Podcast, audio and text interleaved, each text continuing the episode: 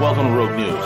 We are the preeminent geostrategic, geoeconomic, and geopolitical news show on YouTube and on the web. Join us for hard-hitting analysis, behind-the-scenes strategy, and brutal commentary. Find out why many consider us the place to get their news and information. Check us out, at roguenews.com. Follow us on Twitter at Real Rogue News, Facebook, and most of the popular podcasting apps. Most of all, remember to subscribe, like, comment, and share. That we have with us the man of the hour who needs no introduction. It's the one and only Dark Raven of the Deep State himself, Veles, giving you the play by play of what's going on domestically and geopolitically. Uh, giving you the breakdown and the in the absolute synopsis of the latest play by play. So with that, without further ado, Veles and CJ, what's up, gentlemen? How are you guys doing? I'm good. How are you guys doing? I am doing quite well, my friend. You know, I'm doing my VJ from Bombay impersonation. oh, very good. very good, my friend. very good. It's a wonderful day. It is right, great well. Uh, absolutely. And we can, we can get away with that because all of our ethnic groups represent different people. yep, yep, yep, yep, yep. Unreal, man. Unreal. Okay, let's uh let's do this because I got I got a heavy amount of content on the Twitter topic that is not really in the news. So sure. Let's Absolutely. go there. Uh do it. So I'm gonna cover uh a couple things today, folks. I'm cover cover some buried treasure. We're going to get into um, a little bit more about what's going on with Twitter behind the scenes, a victory, and then the song of resistance is actually a video of resistance from Bill Hicks, which will be posted to Discord so that we can stay outside of the the anger of the the lords of the internet. So, first thing, just uh, kind of one of my reminders that I often do. Um, be good to yourself, folks. Uh, it's not your imagination. I know at times many of you probably feel overwhelmed or like you're under siege. Uh, the simple fact is because you are. Uh, you're an intelligent and thinking human being if you're on our show. Um, and uh, remember, uh, the globalists hate that. So take a walk. Uh, keep trying to keep the junk food out of your diet. Call a friend, see a friend, breathe deeply. you're okay. You'll get through this. Uh, I'm going to post uh, some music later, uh, also on Discord, by an artist named Jonn Serrie, uh, that will help with the whole relaxation topic. So give give that a go. Um, on the Durham topic, um, I know a lot of people want to hear that he's finally getting traction, that we're going to see things happen, et cetera, et cetera. Don't fall for that trap. We've been here before. I don't want to get into it. I don't know to what degree that's going to go anywhere if it does go somewhere, great. But if it doesn't, don't uh, don't be surprised. Um, on the treasure topic, I covered back in July of 2021 uh, a number of different. Um, I wouldn't say buried treasures, but, but a lot of those were were shipwrecks and things from the Spanish period.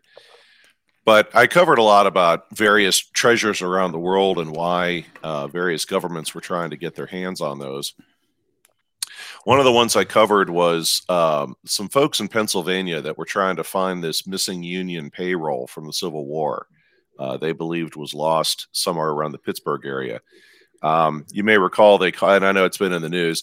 They called in the FBI. They were told, "Well, wait in your car." Uh, this was all back in 2018. The FBI came back later, told them we didn't find anything.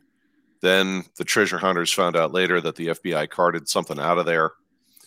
So what's been going on is it's been in the courts. It's been in the courts for a while, and the treasure hunting group sued the Justice Department uh, to get more detail. Uh, a federal judge agreed with them and ordered the FBI to turn over documents and video from the dig. Um, much one of my favorites, much like asking uh, the FDA for data about uh, what criteria did they use to approve coof drugs uh, initially, the FBI told the judge it could take them years to locate that data, and they're just really busy, and they'll get to it when they can. uh, the, the judge turned around and issued an order and told them, You have 30 days. There also appears to be missing evidence, like a lot of things in our lives these days. Uh, case in point, the FBI originally discovered, keyword discovered, they had 17 videos of the excavation. If you've got 17 videos of an excavation, I'm kind of thinking you found something. Um, now they say they can only find four. Hmm. So we'll see. We'll see what happens. Um, we were having a bit of a chat on Discord about this topic. You know, one of the the main takeaways is is that um, the state of Pennsylvania can put out a legal argument that the money belongs to them, that it's abandoned property by the federal government, and the feds, of course, are going to fight that because we're we're talking about five hundred million dollars is what this is supposedly worth. Plus, you throw in a little news, numismatic value, and that figure is probably going to go up. So it's it's a mess, and like a lot of things the government does, it's going to get worse because data is finally going to come out that they did find find it or found something like it.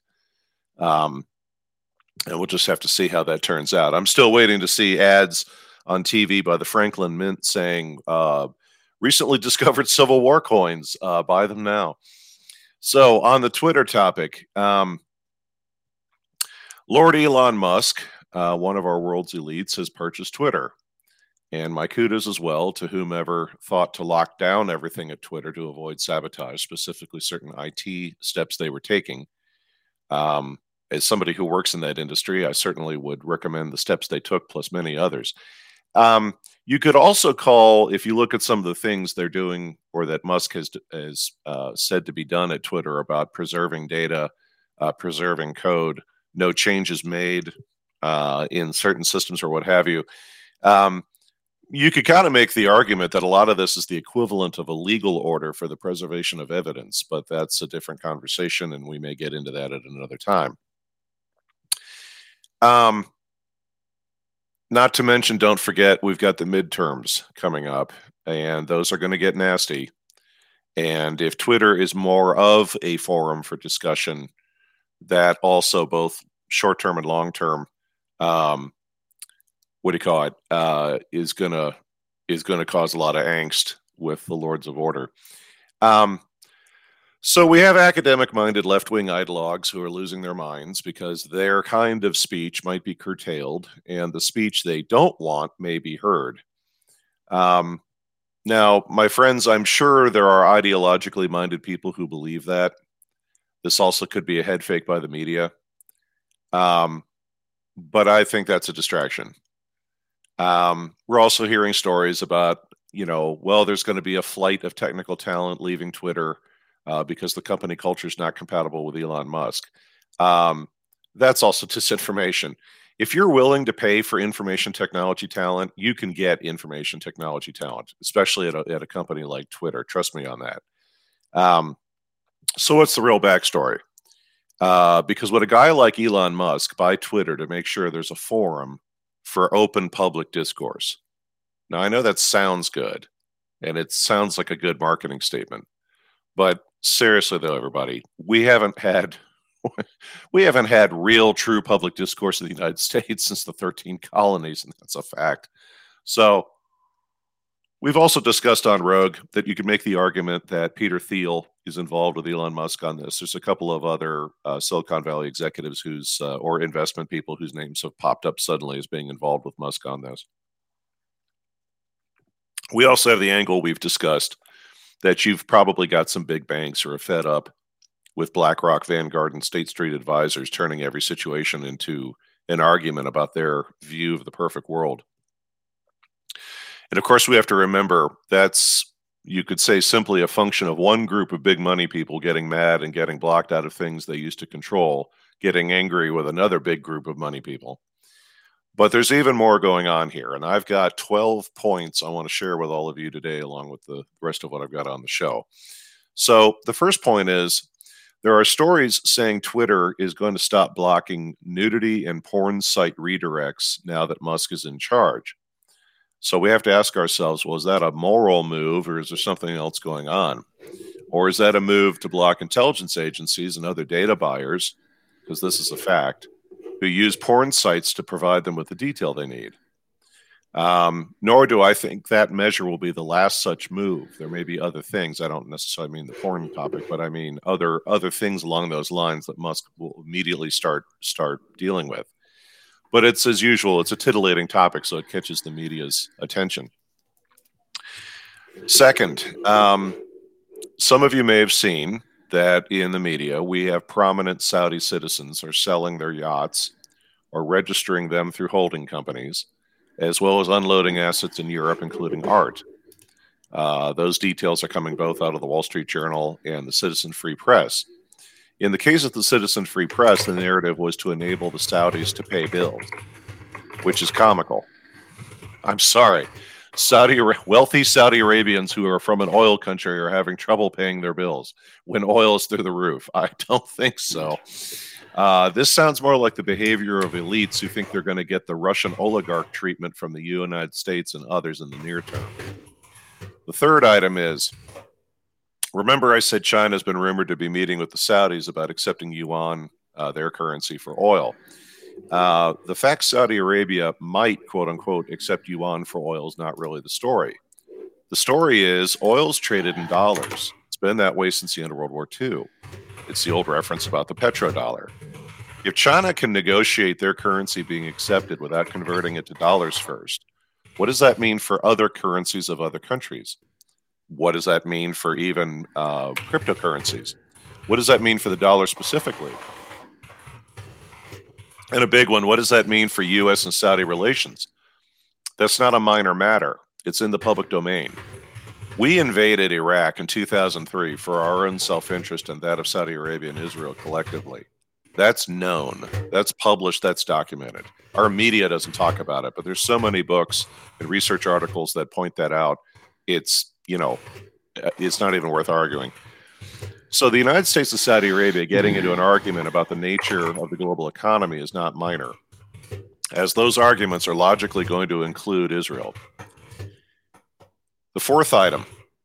Remember, or sorry, uh, recently Mohammed bin Salman, aka MBS, the leader of Saudi Arabia, met with Jake Sullivan, the national security advisor to Joe Biden, and there was a shouting match with MBS. This evidently occurred when Sullivan brought up the topic of Jamal Khashoggi being killed. In international affairs, that kind of outburst doesn't really normally occur. Everybody accuses everyone diplomatically of everything.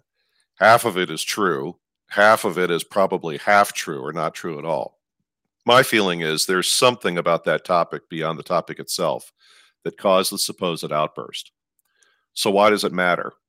The mere fact that got into the public domain news means someone wanted it to get out publicly. And if it's public, it means it's a public argument. Fifth, a week ago, I pointed out Saudi Arabia's growth is expected to double in one year due to the lack of Russian oil, among other factors. What usually happens in business or government agencies when a department or a person becomes very successful and is very effective at getting things done? Does everyone in that organization cheer them on? Because as a management consultant, I've seen this more than once. No, it becomes human behavior 101. They get jealous. They want to rein that in because if you're making everybody else look bad, the same is true with countries. I don't mean Saudi Arabia's financial success is a problem per se. I mean that kind of revenue can buy them favors internationally, and it also helps keep their domestic problems under control because you better believe Saudi Arabia's got some serious domestic problems. And that makes Saudi Arabia harder to control by the United States, European Union, and globalists in general, and that's a problem. Furthermore, if you think MBS doesn't have an opinion on the way the world ought to be, there's a bridge I'd like to sell you. Sixth item. You might recall that back in 2019, two Saudi nationals who were working for Twitter were accused of spying for Saudi Arabia. They were building data on IP or Internet Protocol addresses, emails, and related from inside Twitter on people who criticize the Saudi regime, as well as other areas of interest, quote unquote. That was kind of left wide open. In late July of 2020, the U.S. prosecutor dropped the charges for unknown reasons, and they were let go. The seventh item MBS has been described as making masterful use of Twitter to consolidate his popularity, uh, squash his critics, and manipulate the conversation per several articles that are out there about his use of social media and using it effectively. Now, the eighth item. Now, now we're getting good. We've got a major head fake. You got to ask yourselves a question because you may recall when Musk was saying he was going to buy Twitter, he got into a spat with Saudi Arabia which again, we got to kind of step back from that and think about that for a second. A country got into an argument with an individual person. Really. We had a public social media spat between Elon Musk about Twitter with Saudi Arabia. And Musk's response to the criticism of his possible purchase was to point out publicly Saudi Arabia's track record on free speech and human rights. Now, remember, I said a few weeks ago Saudi Arabia set a record for Friday public executions in one day. Yeah, over over forty, if I'm not correct, right? It was like forty something. I was, yeah, I wasn't sure of the total number, but it was, it was, it was a new I mean, national record. One yeah, day. I mean, they literally take the term "heads will roll" to another level. Indeed. Yes. The story out there internationally is is that MBS was was not happy about this, and he felt it was excessive, and it wasn't the time to start making a point via executions in Saudi society right now. In fact, he supposedly feels it was done on purpose to cause problems. So now we're getting into why is there a Saudi connection to Twitter and why the social media flame war with Musk? Now, I spoke previously about Patrick Ryan's input on this topic.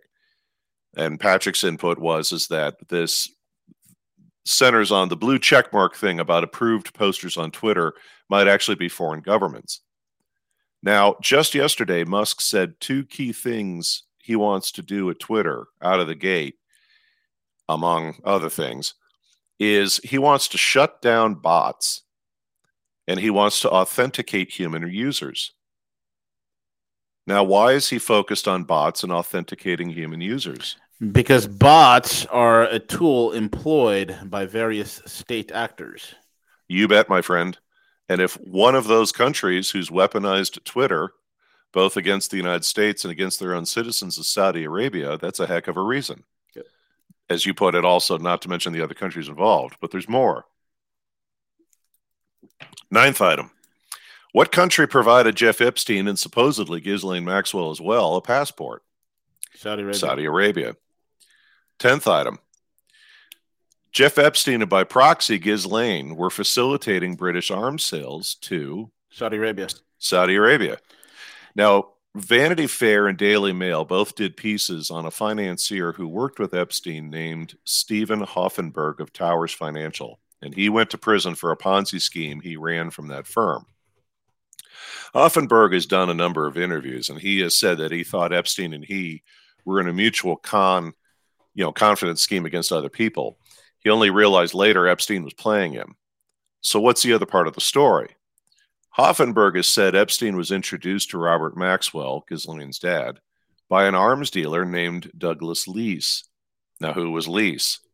Well, he was a British government during a British government investigation. They said he was involved in the 1980s in what was known as the Al Yamama arms deal.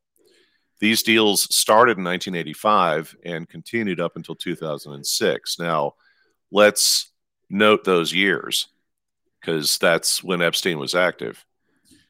This was a deal where Saudi Arabia provided oil to Britain in exchange for arms, with BAE being the main weapons provider.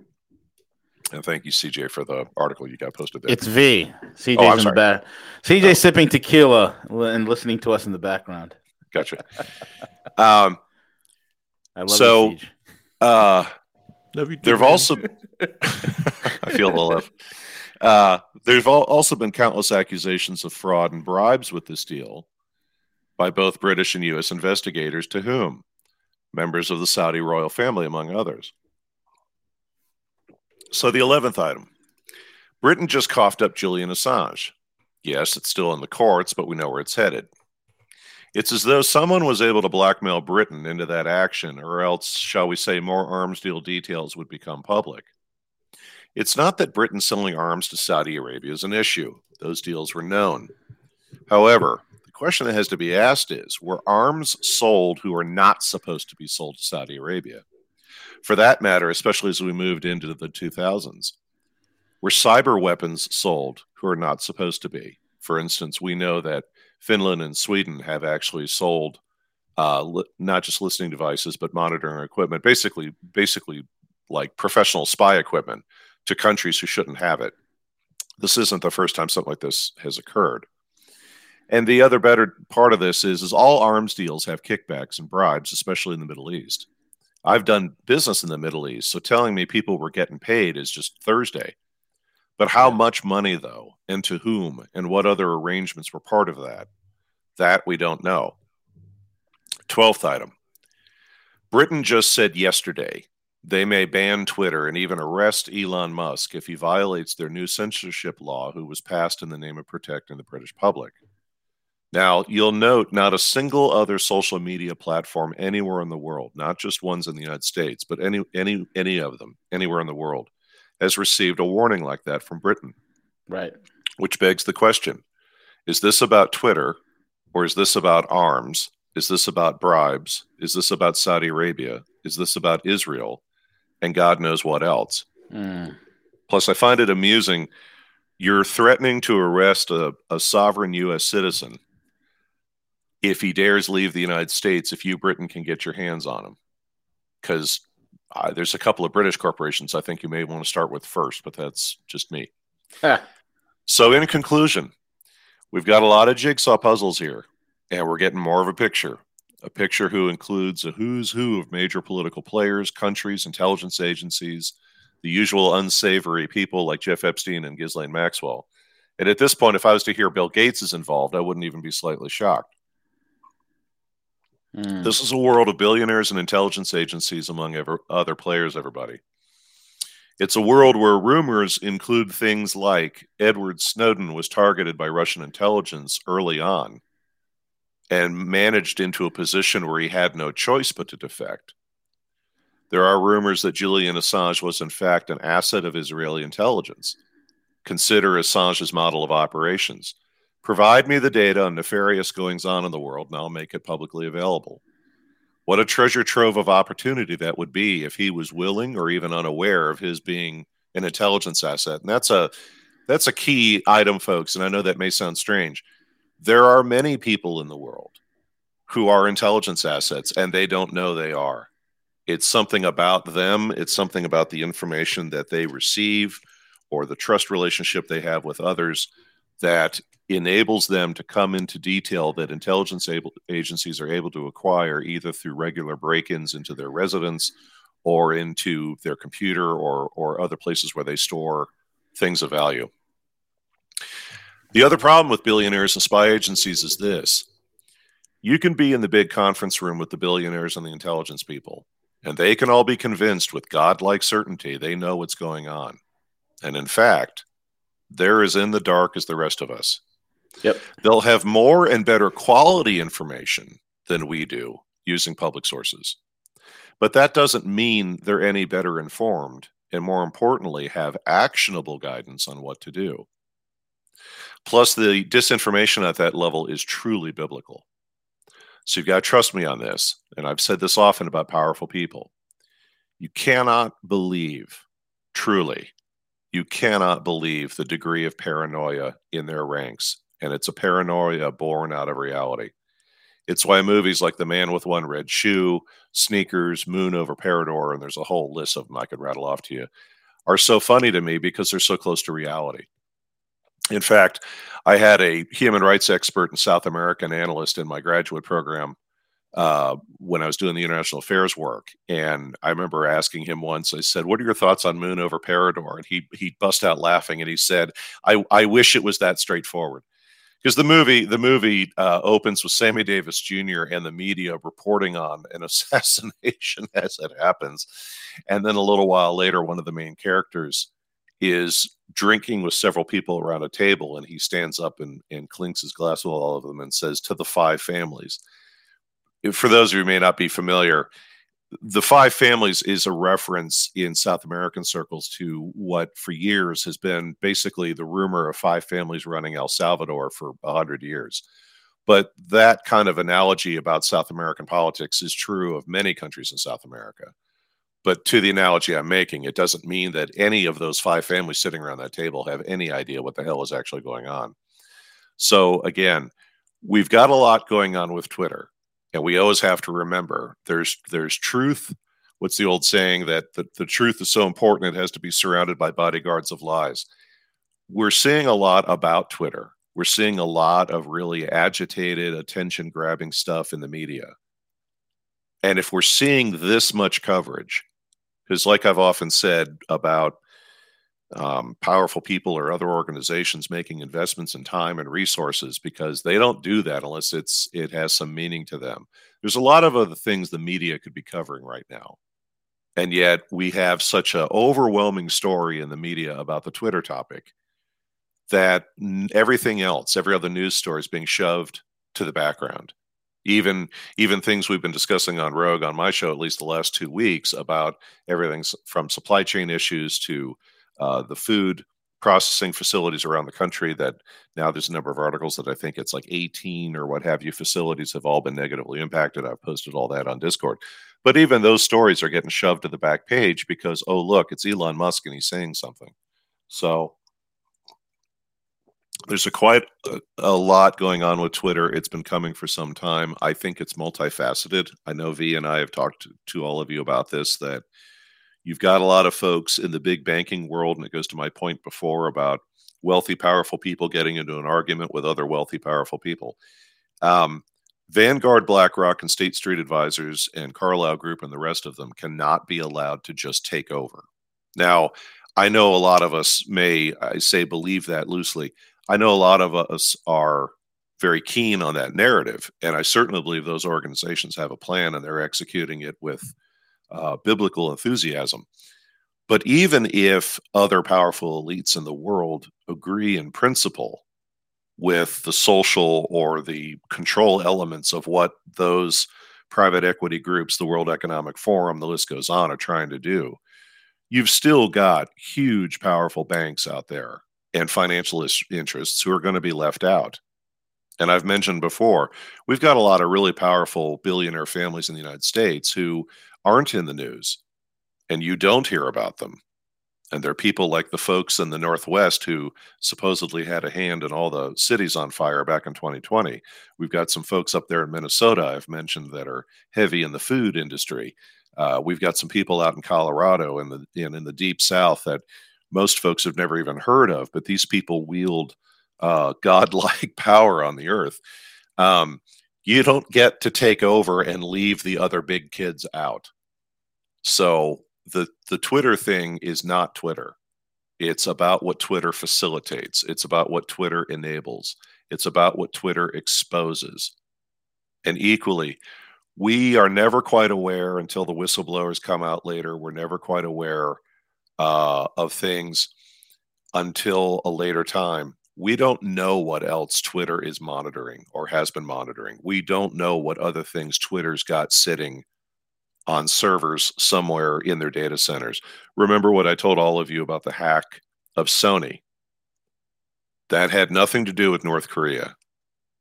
That was a much, much bigger topic. And remember the blackmail issue. Never, remember, remember the 5th of November. Never forget the blackmail topic, folks. How much possible blackmail does Twitter have available? And so on. So I'll stop at that point, V and CJ, if you guys have some thoughts. No, no, no. Keep going. We're doing a great job. I just want to share. Uh, I just want to let you know that Netflix has a new documentary coming out. There it is, right there. Okay, it's Elon. I'm glad it's not a, a, a, At least it's a male uh, for what I could assume the gender is. But yeah, that is going to be the new documentary from Netflix. Elon. Go ahead, Veles. Sure, man. Well, and and Twitter right now reminds me for any of you, and I'm I'm dating myself as usual. For any of you who may, may remember the old comic strip called Doonesbury. Uh, yeah, oh yeah, love Doonesbury. Was, yeah, they did a whole thing for a couple of weeks back in the 1980s when 60 Minutes was found having lied and fabricated information to to spice up one of their stories, and so they they ran this again, uh, telling the truth through fiction uh, telling the truth through through animation. Um, they had this this narrative running for weeks about 60 Minutes reporters interviewing themselves about their own corruption. So it's like I'm morally safer, and this is me interviewing myself about the crimes I committed, and then I got an argument with myself. I, I get visions of of uh, of Netflix doing a documentary about what Netflix did that screwed Netflix up. So uh, about the cyber security aspect, folks, in the power grid. Uh, my regular commentary about about that, and I'm saying grids plural on purpose. Uh, should it occur, it was not Russia, it was not Pakistan, it was not China, it's self inflicted. Or it could also be our friends in the Levant in the Middle East. Between the supply chain problems, food production issues suddenly in the news, and everything else, and I, we say this often here at Rogue, and we're not the only ones. Mike Moore's been talking about it. There's a whole bunch of other people who've been saying it. Stock up, stock up where you can and and when you can, however you are able, and reasonably so. I've shared with all of you. I've had some folks come to me and say, "Oh, I want to purchase a couple 55 gallon plastic drums to store water. And I'm scratching my head saying, I, I appreciate the effort, but you're in the Midwest. Water is not your problem. You just need some iodine tablets and, and uh, a little hand operated pump to clean your water. That's, that's a different topic. But um, better to have it and not need it than need it and not have it, to quote one of my Eastern European relatives. Um, when will such events occur? Who knows? Could be today, could be the summer, could be right before the midterms, could be after the midterms. Also, keep in mind if half the things we've heard about the midterms come to pass and certain people take over certain committees, uh, those those investigations that are threatened could reveal a lot of things that can't be revealed. So we'll see. And speaking of timing, uh, just a reminder: there was a World Economic Summit, a big one, that took place in the Emirates when we were all distracted by the Will Smith slap of Chris Rock. I'm I'm quite serious about that. Uh, Klaus Schwab stated at that meeting, this is a fact, folks. He stated at that meeting that the Great Reset has started. So I don't know how much more official things can be than that. So a victory. Been a while since we've had a victory. There's victories out there. I just haven't been able to cover them. There's an area near Cincinnati, Ohio called Goshen. And they recently had their school board president, a man named John Gray, resign after being caught trying to procure sex with an 11 year old girl. A private group of volunteers who work with law enforcement called Predator Catchers Indianapolis or PCI. CJ, I'm looking in your direction because that's in your neck of the woods. They identified him as part of one of their investigations, and there's a video record of it and his arrest. What's even sadder about this is the Ohio School Boards Association of Southwest Ohio just given the guy an award in 2020 for his 15 years of service. It is a victory, though, and there's a victory in three parts. The first thing is this guy's out of his job, period. Second, private investigation groups are helping law enforcement in their effectiveness. Now, we've all talked about bureaucracy and how hard it is to get things done. And we've got uh, a fan of the show and a, a, very vigorous friend of ours on Discord who who knows the legal system well and knows that a lot of times that's just a function of are you using the legal system in the right way. But the final analysis, if you've got evidence of a crime, and as long as you're not in Delaware, um, you can get things moving. Law enforcement has has to act. Prosecutors have to act. Plus, it's in their their their best interest to act because it makes them look better. CJ's also often said this many many times. The message about work locally. There's many ways to get involved in a number of different things, not just this topic. And third, this publicizes again how prominent the problem is and to remain vigilant. If you have a Twitter account, go check out a group called An Open Secret uh, as they report on stories like this. And in fact, just uh, last evening, they had a posting that in the past week, I think there was 15 or 18 nationally school administrators, teachers, and others who've all been either convicted or are being charged with things like this. Now, again, the mainstream media is not going to report that because we got to talk about Twitter, but there's a lot of traction out there, and uh, it's it's just got to remain vigilant and got to stay on these things. In the stress relief category, to my comment earlier, if you're feeling things are just getting too heavy in your life, I suggest you go to Twitch and subscribe to the channel Jahyzer, uh, J A H Y Z E R uh, in the phonetic yeah. Juliet, Alpha Hotel, Yankee, Zulu, Echo, Romeo. This guy doesn't have regularly scheduled times for being on the air, and you'll need to kind of, you know, uh, let you get to the little notification, let you know he's on the air. You can watch his prior broadcast, but you got to pay a small fee to do that. The host is a DJ out of the Bay Area of California, and the guy, I, I, I can't even say enough about this guy he starts his show and rolls a joint on the air and smokes it uh, throughout the start of the show. And he's got this like various island backgrounds behind him, and he plays like some of the best reggae mu- music there is out there. And just as long as the joint's burning, he keeps running the show. so if the stress is too much, and even if you're in a drug-free environment, the music is awesome. So you, you may want to go check out this guy's bit because love reggae. It's just so cool. And his his uh, his fan base is huge and and really colorful little icons and stuff. Folks have gotten their messages and stuff when he's when he's uh, rolling the music. Um, there was a visual capitalist article uh, on revenue that I posted on the Veles page on Monday the twenty fourth Yes, and don't forget Hobo sermons on Thursday and Friday. Um, Hobo does great great work.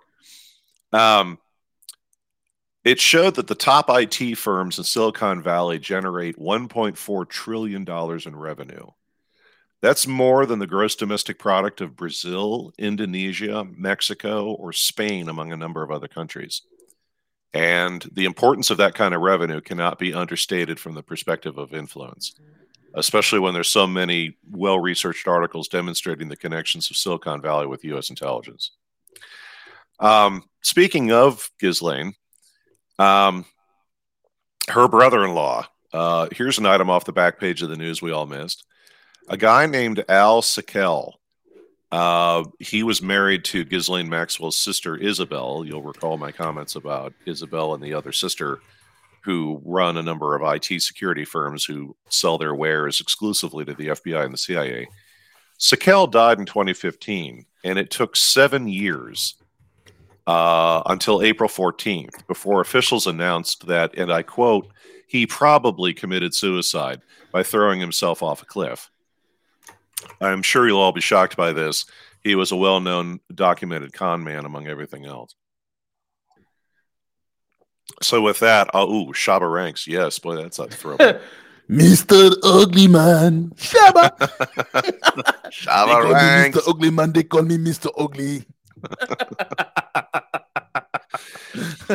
so I'll uh, I'll open the floor for UV and CJ. I've got maybe one or two other items I can roll into if if. No, you're doing you're doing a kick ass job, man. You're just laying it down. Keep going, brother. You're on a great flow. Okay. Um, Oh, uh, just a reminder, folks, on this, bear with me, Monday, the 9th of May, uh, I will be appearing on uh, Frank at Quite Frankly's program at 7 p.m. Uh, you can find him on D Live, and and uh, his first half of his show is on YouTube, uh, but I will I will be there. Um, couple things. There's a gentleman on YouTube. Um, Brendan O'Donnell or O'Connell. He's very good. He's out of Australia. Um, he brought this up recently, which caught my attention because I know Matthew Ehret has gone into this a lot. This is the topic of Germany and Russia. And just a reminder, um, you know, Matthew Ehret's talked a lot about how great powers react when Germany is getting too close to anybody, uh, especially if it's Russia. And historically, since the middle 1800s, Europe and especially Britain have been trying to avoid at all costs cooperation between Germany and Russia. And certainly near and dear to my heart is the fact that Imperial Russia's relationship with Imperial Germany was sidetracked by British subterfuge, leading eventually to World War One. Then again, prior to World War II, we had growing cooperation between Nazi Germany and the Soviet Union, but thanks to the egos of the dictators involved, uh, the British didn't need to do much to sink that relationship. And since the unification of Germany in the 1990s, uh, the West has been concerned about any growing closeness between Germany and Russia.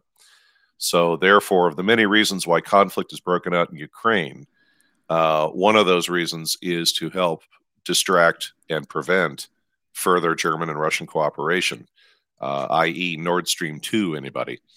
Uh, also, remember, and this is kind of funny, if the German Green Party had not moved Germany away from nuclear power, we would not have the the energy problems we're seeing in Europe right now, Russia or no Russia. France, I forget what the actual figure was. I want to say it was 40 or 50%, maybe as high as 60% of all French power production was nuclear. Germany also had a very high figure. But the minute the Greens Party and the environmental concerns, which is stunning if you think about it, Because, yes, I know we've got Chernobyl, we've got Three Mile Island, we have the accident that occurred in Japan, and nothing will scare the hell out of people like a pandemic will, like the topic of nuclear energy going south. The problem, and it's been said by many, is, is that the newer designs of nuclear power plants are unbelievably superior to those that have existed before. And by the way, Japan's power plant design was crap. Uh, that's one of the reasons why that went down. Um, nuclear energy really is the way to go. If you're concerned about the environment, if you're concerned about cutting back on fossil fuel usage, et cetera, plus the conflicts that creates, nuclear power is the way to go. So again, this is another one of those head scratchers where we got to say, well, what was the outcome? Well, Europe moved away from a I, I say renewable kind of loosely, but but a source of power that freed up their need to use coal or oil or similar to generate en- energy, which created massive instability across Europe. Well, then that would probably be the reason why it happened. So that also gets back into the whole multipolar unipolar world, which is what I was discussing last week. I'm also about halfway through the book, The Real Anthony Fauci by Robert F. Kennedy some takeaways about that book I wanted to share. Great book. I, I have. It's fantastic. How much of it have you read? Not all of it, man. Probably the first few chapters. Go ahead. Yeah. Um, this is this is one of those books, folks, that like when I was an undergrad or grad school, and I'm looking through the textbooks my my uh, professors want me to read through or what have you, and if I flip open the book and I see, I see the text is really tiny. My classmates and I would always just roll our eyes and be like, "Oh shit, it's one of these books." Um, it's well, first of all, there's a lot I can say and a lot that could be said about the Kennedys as a family, uh, their history and politics, the personal choices of many of the leaders of that family, etc. And of course, you know, Robert is the son of of Robert Kennedy, uh, John's brother, who was killed in '68, and much like his dad, uh, Robert Kennedy Jr. has a strong belief in human rights and real uh, egalitarian measures in society. And he has real guts for writing this book. Um, I've said it often here on Rogue. There's a lot of things because of my life where I've worked, who I've worked for, where I got to show a lot of restraint here on the show. there's I've joked with V and CJ a number of times about topics I'm going to cover, and I'm like, and I'm going to stop about right here because if I go past here, we're all going to be getting knocks on our doors, and I don't want to do that. Um, I hope, I like to believe, I know the sorts of things that will will get you in trouble with the powers that be, and and that's why I try to be cautious about some of the things I cover. I can tell you though, if if I or others I know had created a book like this, uh, there'd be nothing left of us but a pair of smoldering shoes on the sidewalk. Um, I'm I'm amazed it got produced. I'm amazed he could get it published.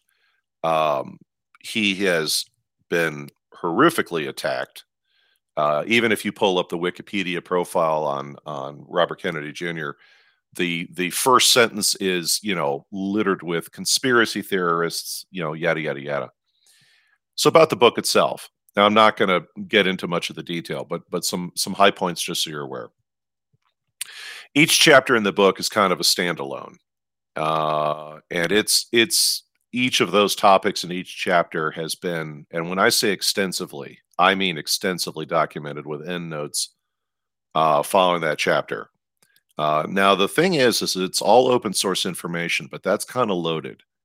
Um, because I can tell you that certain documents, certain databases can be immense. You know, when I uh, I once wrote a paper on on um, the use of children as terror in certain countries in the Middle East through the use of torture. One of one of my source documents for that uh, graduate work I did was a three thousand page report by the United Nations, and it took a long, long time to break that down find the content I needed. I mean, there's a lot of good information in it, but I couldn't use all of it, etc. So, um, you know, it really strikes me that that it it must have taken he and obviously the team of people who helped him produce this book an incredible amount of time to build the data for each chapter, plus the speed with with which it was produced. Um, unlike Klaus, Klaus Schwab, who's able to write books about topics as they happen. uh, if you remember my comment from last week. Uh, the size of the book is deceptive because, like I said, the print is small. And the only I wouldn't even use the word criticism. The only takeaway I'd offer you about the book is is that each chapter is thoroughly documented at the end of that chapter. But unfortunately, in the back of the book, there's no like index where you can look up, let's say, Bill Gates. I want to find all references of Bill Gates in this book. Um, so that's why, as I'm reading it, which you know, I'm one of those people, as the old joke goes, I read a comic strip with a highlighter. Um, I've got tabs in this thing. I've got two different colors of ink. I've got two different colors of highlight. Uh, I've got my own little system I use for for calling out when I go through books I've read uh, where certain key people are or what have you. That was also true, by the way, because of those books that were the first couple books that were written on Jeff Epstein were written in a similar fashion. They were produced so quickly that there wasn't a, the time to kind of really do a good index in the back of finding certain things. So the meat of the book, and this is all kind of high level, there are numerous examples in that book about how much money U.S. agencies within Health and Human Services, and that includes the people I've talked about before CDC, National Institutes of Health, Fauci's group, NIAID, uh, have received and spent. Uh, the book covers how there is now, at this time, a near lock by pharmaceutical companies on drug approvals uh, as long as they're within Fauci's good graces. The book talks in detail about Fauci literally instituted a system now I know he's he's leading NIAID, and I also pointed out to all of you on a prior show. His wife is like the ethics lead for CDC, which even in government agencies that I've worked with in the Department of Defense, where things were kind of a wink and a nod and you knew stuff was happening, even in that world, folks, there were limits to what we could do. And the stuff that I read about that's going on inside HHS is just like even the most powerful corporations that were my partners on projects and things I worked, people would be in prison uh, if if we had done half the stuff that is outlined in this book. Uh, it talks a lot about his methodologies of how he he seized control of NIAID uh, in the 1980s and the near dictatorial power he has inside that group, uh, which is part of NIH. Um, there's a bit of a psychological profile uh, on Fauci. Uh, then the big one. There's a lot of coverage, and I understand why Robert Kennedy did this. There's a lot of coverage around the history of the AIDS crisis in the 1980s because Fauci at that time was part of NIAID, and he argued that because it was a communicable disease, that NIAID should be in charge of investigating it, not uh, um, at that time a much larger component in the Health and Human Services Agency, which was a group dedicated to researching cancer. And that's how he really started the floodgates of funding and other things uh, to manage that health event. But it was the AIDS crisis, which is where he developed really deep relationships with various pharmaceutical uh, firms and university medical programs. And it became the template for COVID uh, including methods of silencing or gaslighting critics and keeping the government at bay. He's got at his uh, tick a boom. Um, I would say sociopath because a psychopath has has no restraint and will just kill people at will. But yeah, you're you're in the neighborhood. Uh, sociopathic is definitely uh, in the in the uh, profile. Um, yep. But Fauci has developed a masterful way of huge amounts of money and at, in current time, his total spend, I think, is somewhere around $7 billion. Now, I worked for a research facility that had about three to four billion of spend a year, and I know the kind of influence we had. So he's got huge amounts of government money coming in, but but the book gets into detail about the fact, and I've mentioned this before, Health and Human Services and all of its sub agencies, CDC, NIH, et cetera, um, Oh, I wouldn't say corrected Tika. I would just say adjusted. Um, but what they've done is, is that that agency can receive stipends of money. And if any other federal agency or leader of a federal agency received money from public private partnerships, quote unquote, your butt would be in jail. But at HHS, it's legal. Now, the other thing the agency does, it's profiled in this book in detail, is staff and researchers and others at the agency. Now, this is where I'm sitting in front of a risk management board looking at people asking them to like put two and two together and, and get their heads straight. these agencies, what they do, or these components of, of HHS, they can allow their staff while while you're being paid a federal salary to go over to a pharmaceutical firm or their partners and help them with their research or, or provide them guidance and also be paid separately by those firms. Now, in most folk situations, folks, as a government contractor, that is violently illegal because the government is obsessed. I know in practice it doesn't work out that way, but the government is violently obsessed with anything that looks like fraud or similar. Now we all know it goes on, but I'm just saying that that the structure of the way things work is to prevent that by any, any means necessary. So you've got a whole bunch of people inside that agency now that are making huge amounts of money. In some cases, the book profiled, I think it's 20 to 30 percent of what they make every year. They they they get that 20 to 30 percent of that figure they get added on because they're out there working for these firms, which adds legitimacy to, say it with me, any of the drugs those firms who are in Fauci's good graces put through the FDA process. And of course, we've discussed here on Rogue, we had all these high level resignations from HHS. Uh, last year, we had all these uh, high level resignations from the FDA. The, the lock at this point is now complete.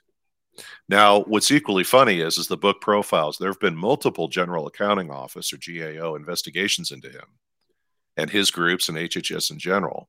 And these are all very informative. It's just that nobody's bothering to read those reports unless they're kind of a policy wonk or a DC insider who knows how to find them and bothers to read them. Yes, Susan Collins, Sky Queen. Um, so it's not like the government investigations have not gotten to the bottom of what's going on over there. So this is again, I said earlier on today's show, this thing about should the midterms go a certain way and certain people take over certain committees you'll hear people often say, well, Fauci's got to go or whatever. It's like, well, but Fauci's a cancer. I mean, there's no other way to say it. He's a cancer on the agency. So you can't just rip him out. You may kill the patient. I know that sounds weird, but there are so many people connected to him and such networks connected to him that normally in Washington, you will, to use the language of an attorney, rise to the level of being such a problem, they got to get you out of there. But with Fauci, he is the system. We've just not seen that tip of the iceberg until COVID cruised around. Most people forget Fauci was involved in the AIDS crisis as far back as the 1980s, and he's still there. He was in the same role. That's what's interesting. Well, he's an advisor to the government. Bullshit. He runs an entire department inside National Institutes of Health. He's been there since the 80s. The, the man is virtually God inside that organization. And no one would have even remembered what he and his minions were doing until the COVID crisis came along and he had to resurface. And I've mentioned on a prior show, it was none other than the Village Voice, certainly not the paragon of conservative uh, reporting, who in 1988 wrote one of the most scathing reports on Fauci and what he did to the to the gay community by pushing for the AZT drug that had, and this is profiled in the book, has absolutely no medical benefit. In fact, the gay community was more focused on finding ways to treat people who were suffering from AIDS to treat the symptoms as well as trying to prevent the disease. Not only that, I mean, let's not forget the fact that the Fauch, St. Anthony, was uh, frequenting San Francisco bathhouses to study homosexuals. yes. So bloody idiots. You you had all of these these um, medical groups and volunteer groups in the 1980s who were working with the gay community or or just people who had been afflicted with AIDS because you have to remember that that for those of us that lived through those years you had people through blood transfusions and, and other things were coming down with HIV. Yep. So there was a strange dichotomy because back then in American culture, there was a real flare up about the gay community and similar. I understand. I lived through those years. But you had strange bedfellows of people saying, look, people are dying. We got to put aside our political differences and we got to work on this together.